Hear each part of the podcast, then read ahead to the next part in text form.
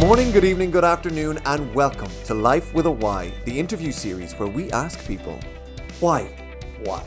So, why? Why? Why? Why? The goal of this interview series is to understand why people do what they do, what brought them to where they are, and how they're going to use that going forward. Why do you think you do what you do? What's your why? Why do you do what you do? Who are you? Like, who are you to you? You may recognize some of my guests, but my hope is you've never seen them in this light. We get deep, we get personal, and I try to uncover the areas of them that you don't typically see.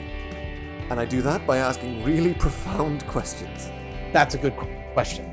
Good question. I would say So yeah, it's a funny way toward the question. Usually it's so easy to just slip into like the CV points, but you do a nice way of kind of more about me. Uh, Oh, I've never been asked that before.